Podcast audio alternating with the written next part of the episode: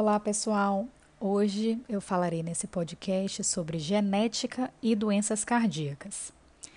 As doenças cardiovasculares são a maior causa de mortalidade tanto no Brasil quanto no mundo. E hoje a gente sabe que a origem delas não pode ser atribuída a um único fator.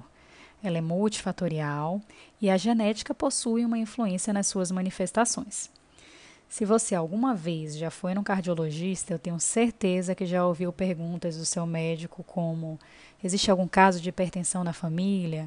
E de infarto do coração? Alguém morreu de infarto?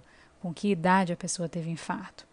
E eu também escuto frequentemente de vocês no meu consultório frases como: tenho hipertensão, doutora, mas isso é genético. Toda a minha família tem, não tem jeito. Será que é isso mesmo? Será que não tem jeito? Muitos acham que a genética é um fator decisivo na saúde.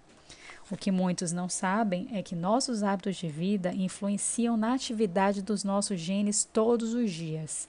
E isso a gente chama de epigenética.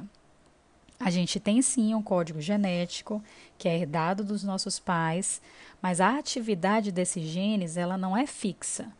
Ela é dinâmica, ela é muito influenciada pelos nossos hábitos de vida, inclusive, tá certo?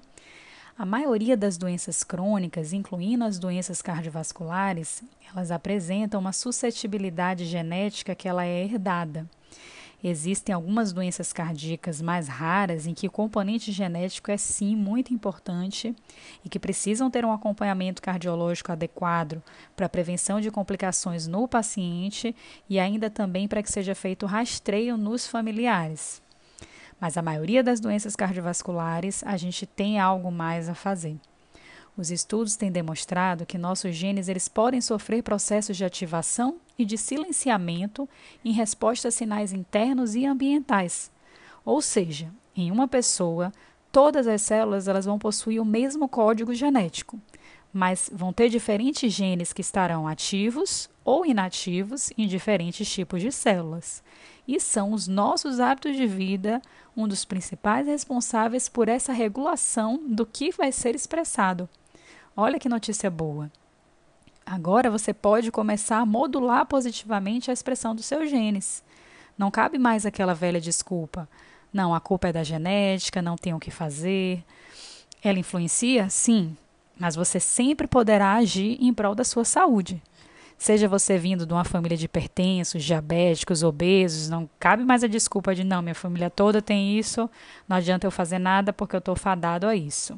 Ou então, se você é de, de família de pessoas magras que não tem histórico nenhum de doença, muitos desses também se descuidam demais. Então, nada disso deve servir de desculpa para você ser displicente com a sua saúde e não buscar um estilo de vida saudável.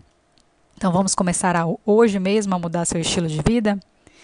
Então, procure seu médico para uma avaliação completa e melhor orientação quanto às mudanças que serão necessárias para o seu caso. Priorize sua saúde sempre, ok? Um beijo no coração de todos e até o próximo episódio.